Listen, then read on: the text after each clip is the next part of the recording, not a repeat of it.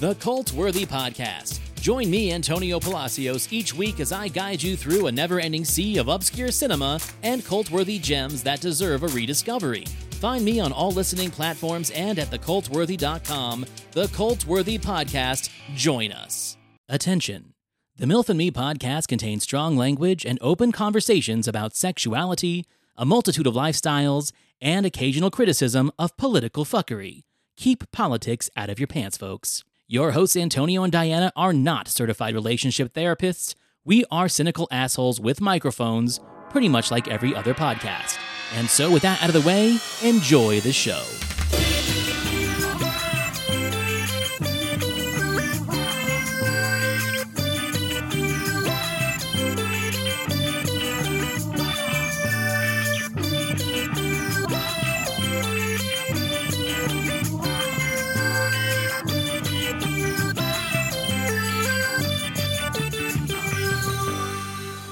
Hello and welcome to the Milf and Me Podcast. My name is Antonio, here with my lovely co-host Diana. Diana, welcome back. Hello. We've just had a string of great guests. We had Stephanie for 2 episodes. We had Mikey before that.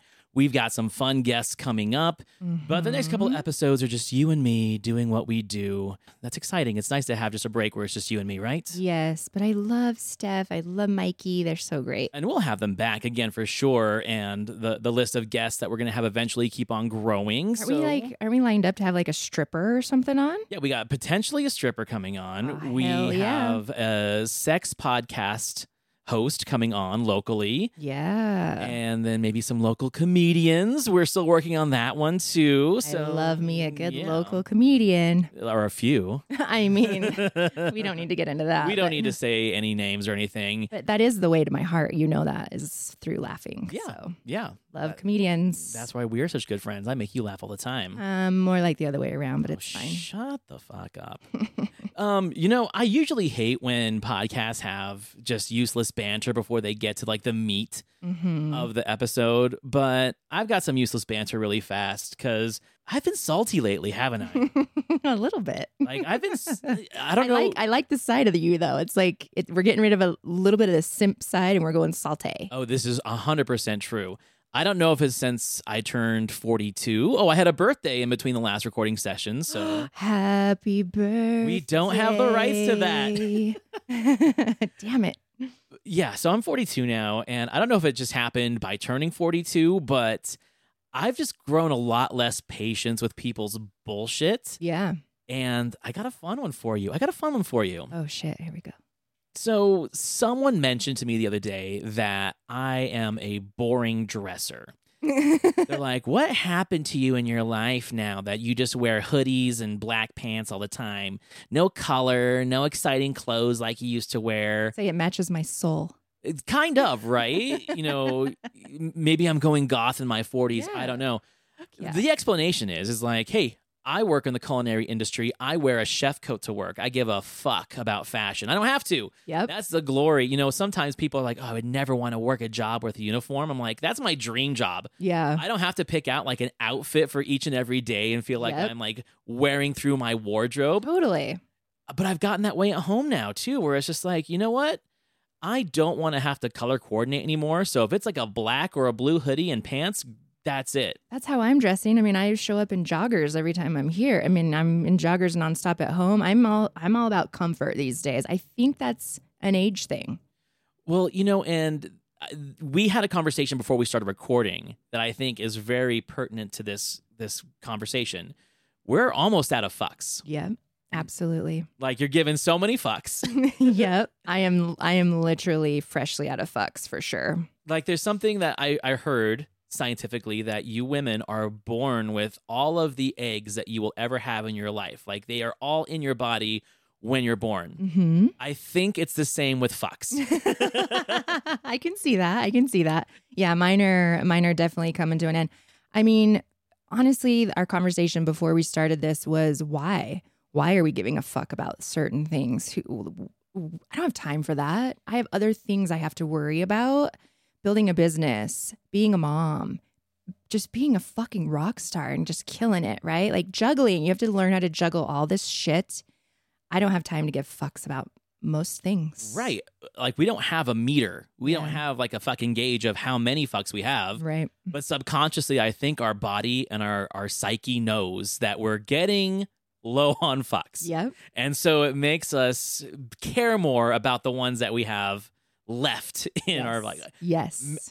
Maybe I'm using so many that by age 60, I won't have any. I think that's kind of how it works. How many 60-year-olds do you know that have a lot of fucks to give? Oh, I don't know them personally, but when I see them in the store or at the mall or on the street. They don't give a shit. You can tell, right? They're just like, eh. It's beautiful. I'm like, you know, 20-year-old me would have talked mad shit about you. Now 42-year-old me can't wait to be you. And we respect them so much more because they're just like, they don't care how they look when they go to the store. They don't care what they do. They don't care. They just don't give a shit.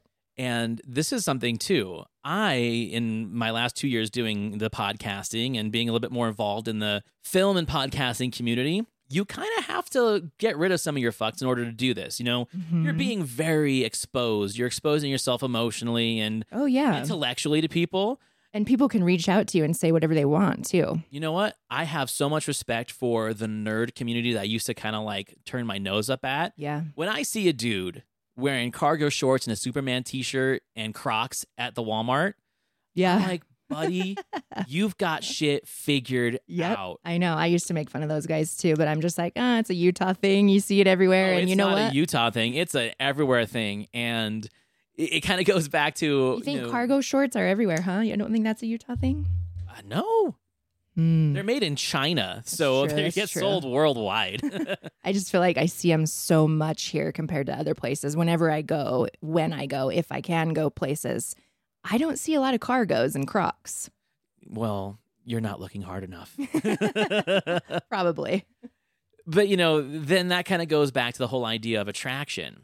When you're younger, you're attracted to shiny things, to pretty things, to well-built things. And then as you get older, whether it's a sociological thing or a personal preference, you find yourself a little bit more open to what you're attracted to or what you see yourself being involved with, whether it's a man, whether it's a woman, whether it's a car. You know, there's points in my life where it's like, I really wanted a nice car. Now I just want something to go from A to B. Yeah. Like everyone's a little bit different. Everyone kind of changes their dynamic. But there are things, I think, that you cannot avoid when it comes to attraction.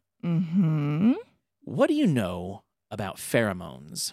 I know they exist. So the thing has always been love at first sight, right? Shakespeare wrote about it. You've heard about it in mythology and legend and lore of love at first sight. Yep. But when you break it down scientifically, a lot of people, intellectual people, say that it's not love at first sight as much as it is love at first smell. Really? Is that a thing? This is what we're talking about today. Okay. You know, we were talking about that song, I Smell Sex and Candy. I smell sex and candy. We don't have the rights to that. Hey. Who sings that song anyway? Marcy Playground.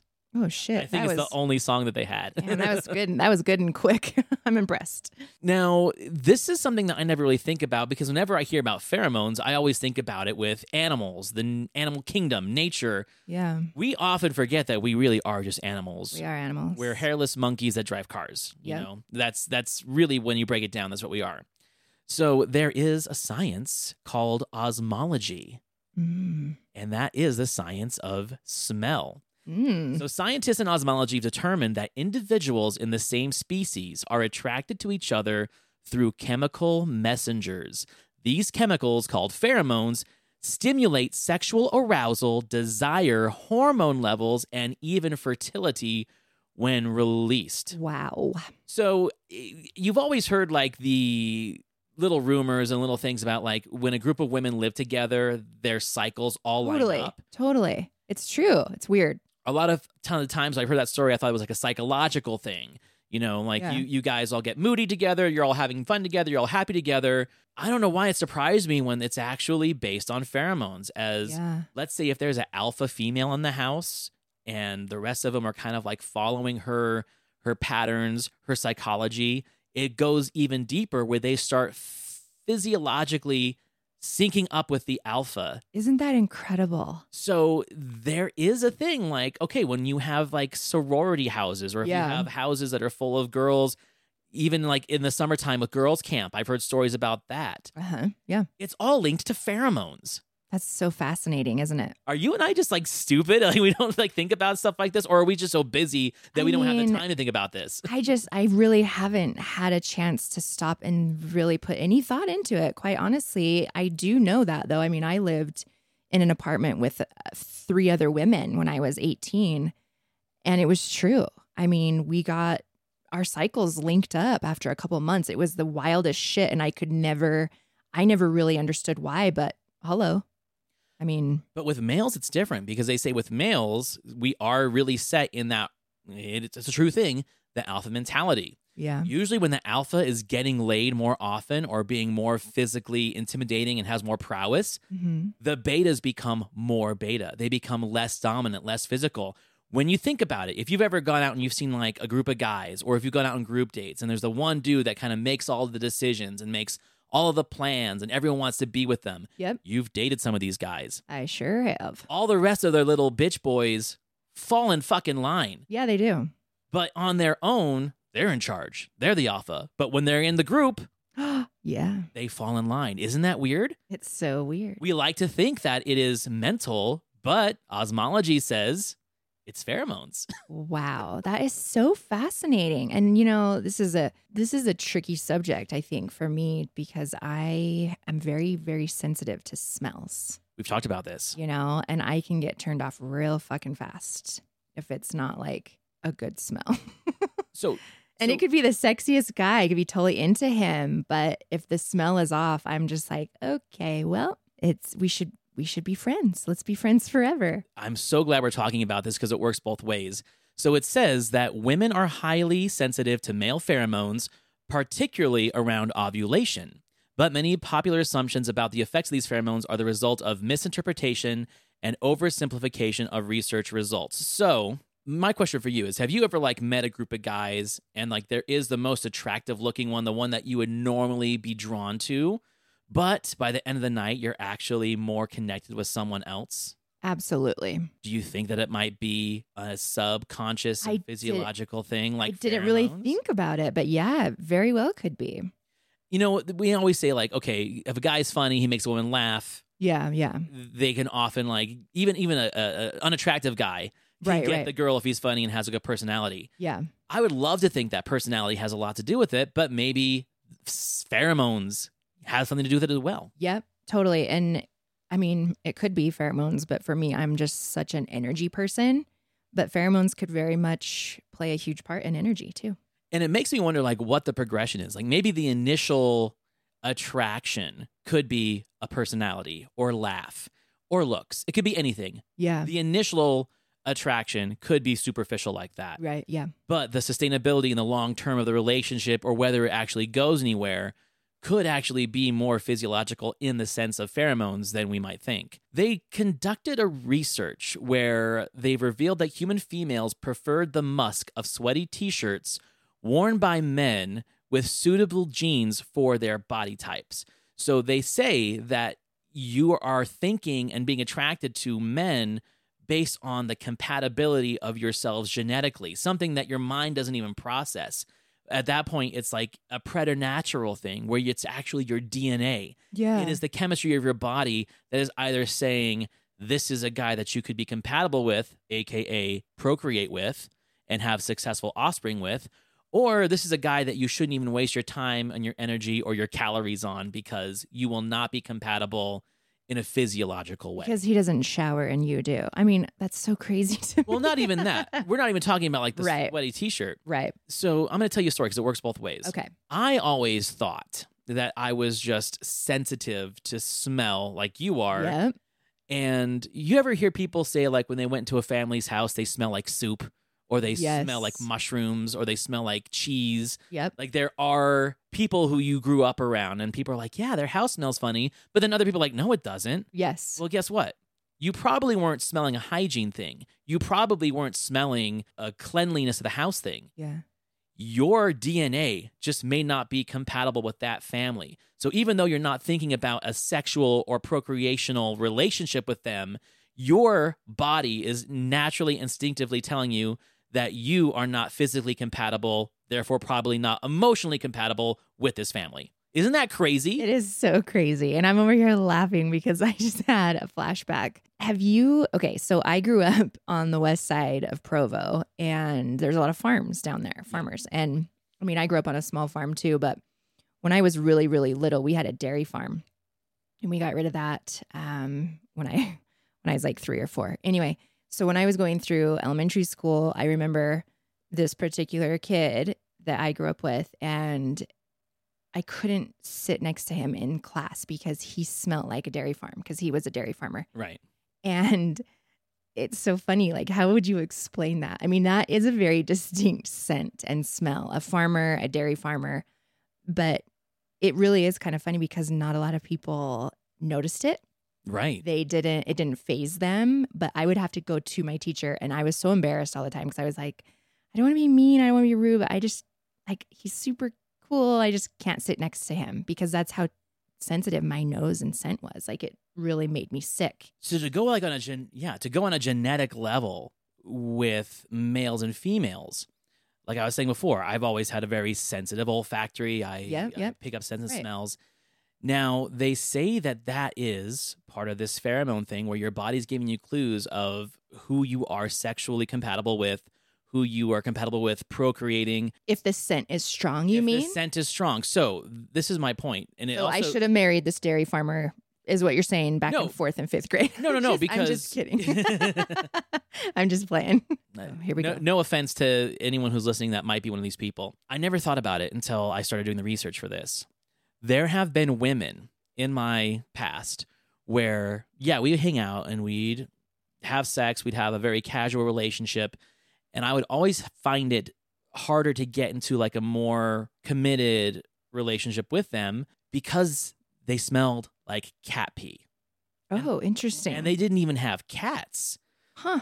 And there were like 3 or 4 of them in my life. And it's always so funny to me to think about it because they always smelled the same. I'm like, how does this one person that I dated 20 years ago have that same cat pee smell that this person does 20 years later?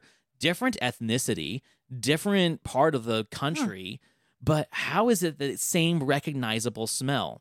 What an interesting, you would think it would be something, a different scent than that. That's just the scent that hits me. That is a scent I'm instantly turned away from. Huh. There's an explanation for it. It's really weird. They say that men who have very high sensitive olfactories can detect whether or not they have blood type compatibility with a female to prevent stillbirths, birth defects, genetic defects, and ailments without getting a blood test. Because there are, like back in the old days, you'd have to get a blood test before you could marry someone to determine whether or not you were compatible because your child could be deformed, mentally challenged, mentally disabled. There are blood types that are not supposed to come together. Now, there's a shot you can take, I think it's called a heparin shot, that they test your amnio. Mm-hmm. And determine if you are compatible, and they can fix that in utero. Whoa. Science has fixed that. But in a lot of ways, nature already kind of did that because they would actually have that woman give off a pheromone scent that's only detectable by people who are not genetically compatible. So these girls that I always felt bad for, I'm like, oh, I really like this girl, but she smells like cat pee. I don't think I can do this. It wasn't me being picky. It wasn't psychological. It was fucking biology telling me that I should not procreate with this woman. And that blew my mind. That's absolutely incredible. It's a lot to wrap your brain around. You're in here every week. And yes, I have a scented candle, but I've never picked up a cat pee smell on you. I'd like everybody to know that's listening that this candle is a pineapple scented candle. So we got lots of pineapple things going on in this room. Right next to a little pineapple statue that Diana gave me. It's so great. Let's go to the next step. This one is another fascinating one too. Have you ever been on the pill? Yes, actually. Funny story. I'm on the pill right now. You're on the pill right now? Yeah, but for like skin stuff. Right, because you can't have babies. Because I can't have babies. And also, FYI, I don't know if you knew this or not, fun fact, but birth control pills usually, women will gain weight when they're on the pill. And that's another reason why I'm on it, is to help me get my weight back after a very unhealthy relationship where I didn't eat for 4 months. That's hard to explain to some people. Like, well, wait, you're on the birth control pill. Oh, my God. It's so weird. I know. So you can gain weight? Yeah, exactly. Exactly. I know. It's a thing. So this is something that I've actually heard talked about in a few podcasts in the last couple of years. I think it's gaining more popularity. And that is the interaction of the birth control pill and female pheromones. So what they say, because how the pill works is the pill tricks you into thinking that you are pregnant. It it biologically tricks you to like skip your ovulation period. Therefore, all these things that you're pregnant. They did a study that was conducted on 2,519 women, and they compared the ratings of relationship quality given by women who had chosen their partners when they were on the pill as opposed to women who had chosen their partners when they were not. And what they found is that women who had chosen their partners when they were on the pill reported less sexual attraction to their partners, less sexual arousal in response to their partners, and less sexual adventurousness than women who had chosen their partners without the pill. Uh-huh. Yeah. What they've also said is that women who were on the pill were mostly attracted to very strong personalities, alpha types, asshole types, manipulators, narcissists. And the reason why they think that is because since their biology was being interfered with and they were not able to use their natural pheromone attraction to the person that was best for them, they went to their basic instincts of looking for a protector. Therefore, these alpha dudes, these high value dudes, these dudes that were buff, these dudes that were very, ambitious and boisterous and loud. And here's the thing that happened. Once they got off the pill, if they decided to have a child with this man, or if they decided to at least start trying to start a family, they instantly realized that this guy was a fucking dick, and they left. That is incredible. Because now they were realizing that they were being abused or gaslit or all these different things, manipulated. And they wondered, why am I even attracted to this man in the first place? He's not my type. They did this study on 2,500 women. And a lot of people who didn't have the study have come out and said, oh, that totally happened to me. Huh.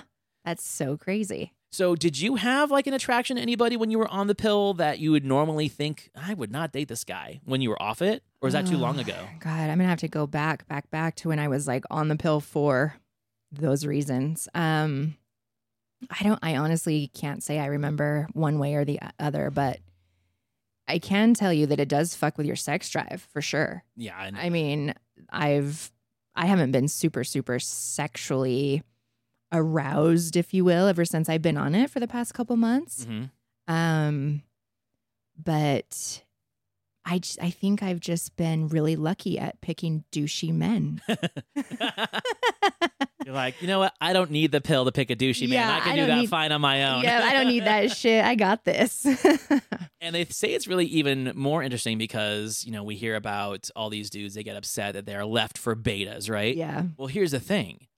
What if that woman was naturally attracted to that beta once she was off the pill? Like, that was the guy she was supposed to be with. But the dude that she was with when she was on the pill was this highly aggressive alpha type mentality who is now even more pissed off about these betas. Yeah. Because they got the girl afterwards. Now, what does that sound like? That sounds like all this simp shaming and simp mentality we've been talking about. Yeah. So here's me putting on the tinfoil hat. This is so funny. The birth control was introduced in the 60s, right? Yeah. Now, all of this stuff's gotten really big in like the early 2000s till now about this alpha, beta, simp culture and mentality. Yeah. So who is to say that all of this started in the 60s and has slowly grown as more and more women have gotten on the pill, gotten on birth control, gone after these alpha dudes, these high value dudes, because that was what they were choosing because they were on the pill. And then once they were off, they start heading towards these simp dudes and getting away from these alpha dudes, therefore creating this high value men matter, red pill, anti-simp, anti-beta mentality. Whoa. Mind blown. Now I'm probably wrong, but it kind of adds up, It is kind of crazy. So honestly, not only is it tricking your body to think that you're pregnant, but it's affecting you emotionally. And then it affects men emotionally. Fucking with your levels. Because they feel like, oh, these fucking women didn't value me, didn't respect me. Yeah. Well, no, they just weren't listening to their natural biology because we've created these chemical blockers to keep them from getting pregnant. It's just weird. I'm not saying any of this is wrong. I'm just saying that there is a lot of weird things that kind of add up if you really look into it. And maybe I'm looking into it too deep. Like I said, I've been salty lately. You've been salty. This is super interesting. I'm intrigued by all of it. It's super fascinating. This, the scent, pheromones, all of that stuff. I mean, just in my personal experiences, a scent can really make or break a deal for me.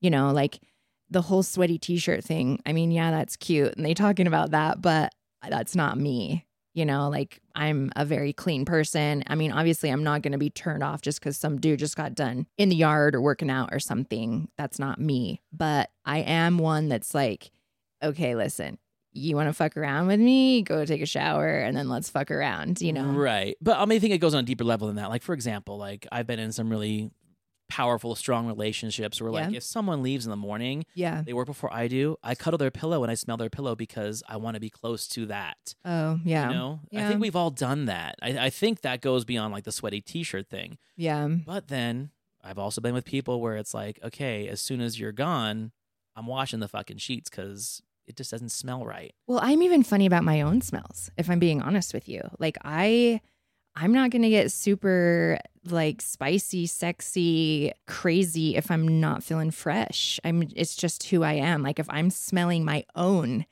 pheromones, if you will, like I'm not about that life. Like I'm going to go take a bubble bath or take a shower. And it's actually kind of interesting because I have been with a couple people and they're like, no. Like I don't want you freshly out of the shower or freshly out of the bathtub. I want you like this. And it's like, but I've been working all day. Like I've been sitting at a desk all day long. Like women parts are different than dude parts, right? Like I don't want to smell like that. I don't want your face to smell like that. I don't want your body to smell like me. But there are men that prefer that over the other, which is really bizarre to me. I'm not going to lie. I'm one of those men. Yeah, it's weird. I don't get it. I don't understand it because if I have a pheromone of physiological attraction to a woman, I'm all about that. To me, that is what gets me most excited. It's weird. And I know, I mean, there are dudes who are like, just like you in the sense of like, we're both going to go shower before we have sex, you know? But I think it's split. It's been split for me like 50-50 down the line where some dudes are really into that natural scent and some dudes are like, no, let's both freshen up. For me, I can get more into the moment and do more freaky stuff if you feel more comfortable. When I'm feeling more comfortable and more clean and fresh and all that good stuff, for sure. Any dudes out there listening? Yeah. I mean, I would love to know opinions. I mean, I only have a couple people that reach out to me right after they listen to our podcast. And this is really, like I said, it's super fascinating to me. I'd love to know your thoughts. If you don't mind reaching out, some people might be shy or don't be shy. I'm not going to call you out. I'm not going to say your name. I'm not going to say your Instagram handle or your Twitter or whatever. Like send us a message and let, you know, this might be my MILF-worthy challenge. It's just let us know like what you prefer. I would love to know.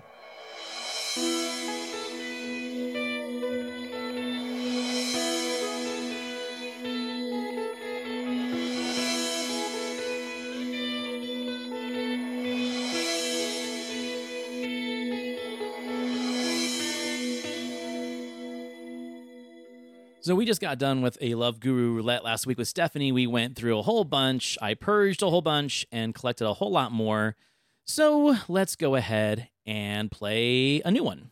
How can you earn back someone's trust after you've broken it? Well, it really depends on what you did and how it impacted that person. There are certain people who can learn to trust again, even when their trust was absolutely shattered. While other people, they're not able to. Not because they don't want to, but because the wound that was created was just so deep, and they're just not able to move forward with trusting you again. But there are certain things that you can do that at least increase the chances of them starting to trust you again. The first thing is to actively work on yourself and figuring out not only why you did what you did, because that's just not enough, but also what you can do in the future to prevent it from happening again. It's important to take full responsibility for your actions. No blame shifting here. And to work towards growing from that. The next thing you can do is practice healthy communication and to come to the understanding and embrace that transparency is really important moving forward. It's very likely this person's going to end up questioning your motive or even your honesty level during times you are, in fact, being honest. And they're going to do this until their wounds have healed. This isn't a matter of just getting over it.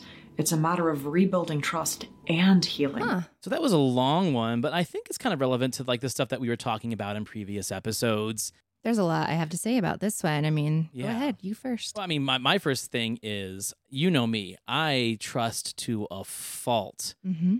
And that's the simp in me, you know that. Mm-hmm. I always put my partner on a pedestal, always. Every partner, even the ones that cheated on me repeatedly. I might have complained and bitched about them to you. Yep.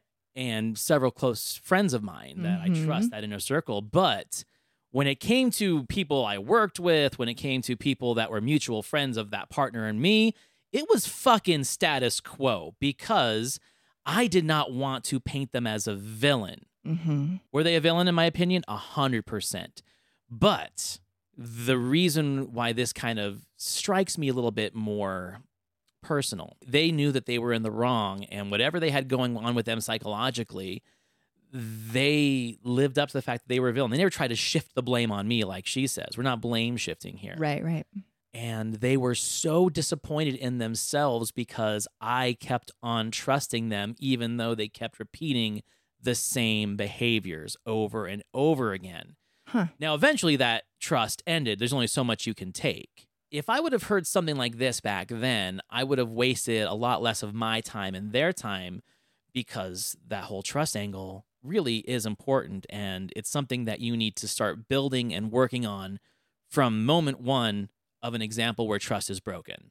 Yep. And that's where I made mistakes before, and I'm trying not to make those mistakes now. Yes, you know? Yes. What do you think? I see that. So she's right. I mean, it depends on how big the thing was that happened, right? That determines how much time or how deep the cut is, how much time it takes to heal. Without getting into details about when in my life or who I was with or any of those things, I broke trust with somebody. After that trust was broken the first time, mind you, I was in my 20s. Let's just get that out there. This was 20 plus years ago. I was constantly trying to do everything I could to build the trust back. Okay. And you really have to ask yourself, to the person that broke the trust and the person that's trying to trust you again, how is the relationship? How strong is it? What's your foundation? What do you have together? Do you have a family together? Do you have kids together? Do you have a house together? Or are you just dating? What is the depth of the relationship? Is it worth putting the work in to build the trust? Because I'll tell you right now, it is exhausting for me being on the other side of this, breaking a trust with someone. It is so exhausting to try to convince that person that they can trust you again. I mean, I was at the store late at night picking something up, and to prove where I was taking selfies of me in the line at the store and texting it to my person to prove to them, this is where I am. I told you this is where I'm at. And doing that all the time can be really exhausting. It really can be. I'm not saying that it's not worth it. Trust me. That's a thing. You've got to build that trust back. That's your responsibility now. You broke the trust. Now work on getting it back. That's important. Right. But that's a serious conversation that you have to have face to face with your person. How much work are you willing to put in to trust me again? How much work am I willing to put in for you to trust me again? And for me to not break that trust again.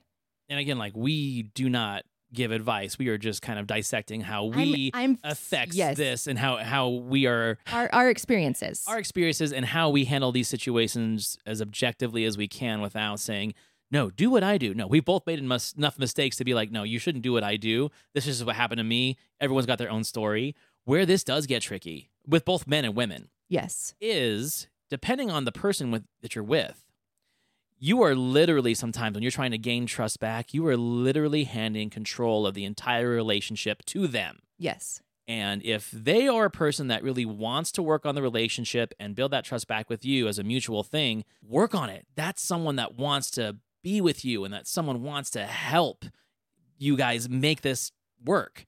But yeah, trust is a big thing. I mean, but if you're with a guy who always wanted a little bit more control or a little bit more power in the relationship, or a woman, it works both ways. Right.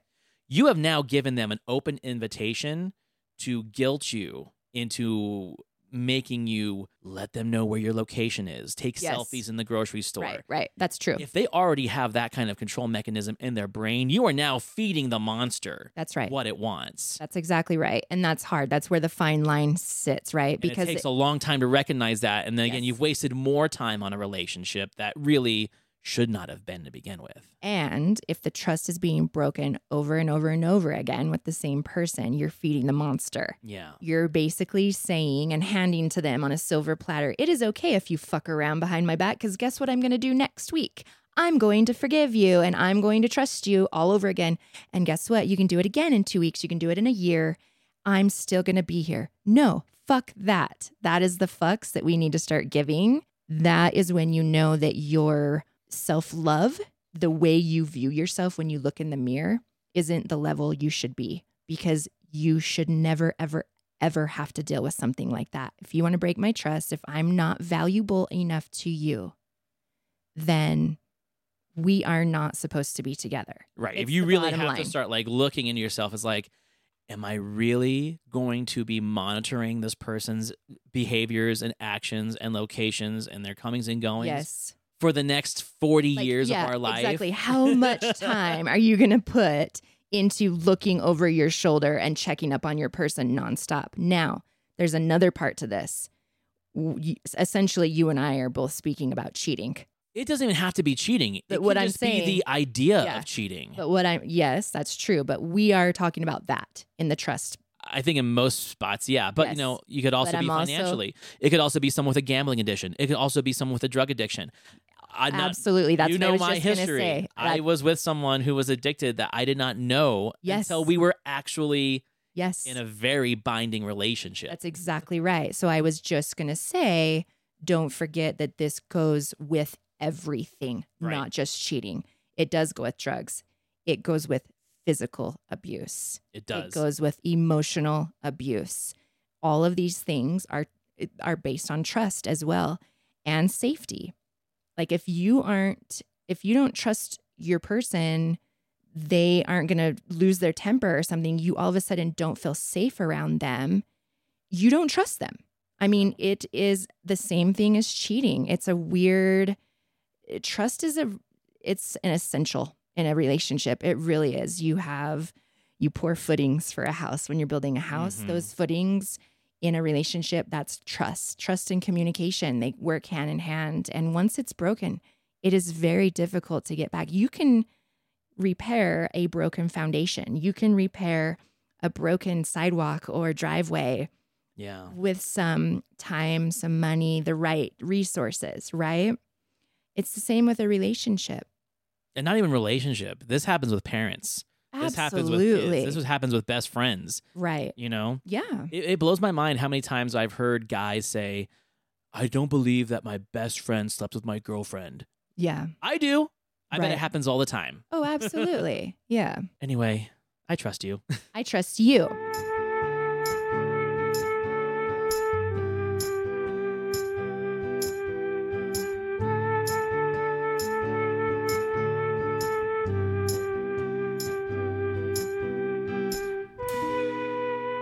So, Diana, do we have a MILF-worthy challenge or a MILF-worthy product this week? It's a challenge. I kind of brought it up earlier. Just, I would love some feedback on the whole pheromone scents and smells. Like, maybe I will do I think I did this once on an Instagram reel, like a vote. Yeah. Would you prefer a freshly cleaned woman out, freshly out of the bath or shower? Or would you prefer her straight from work, sitting on her ass for 8 hours? Yeah, like, we'll put that poll out there on Instagram. And make sure if you're conducting this experiment, you're doing it with like your partner or someone close to you. Don't go sniffing strangers on the street. I don't go sniffing people's asses everywhere. That's weird. What are you doing? The MILF and me told me to do this. No, we didn't. Yeah, you smell terrible. Let me take you to bed now.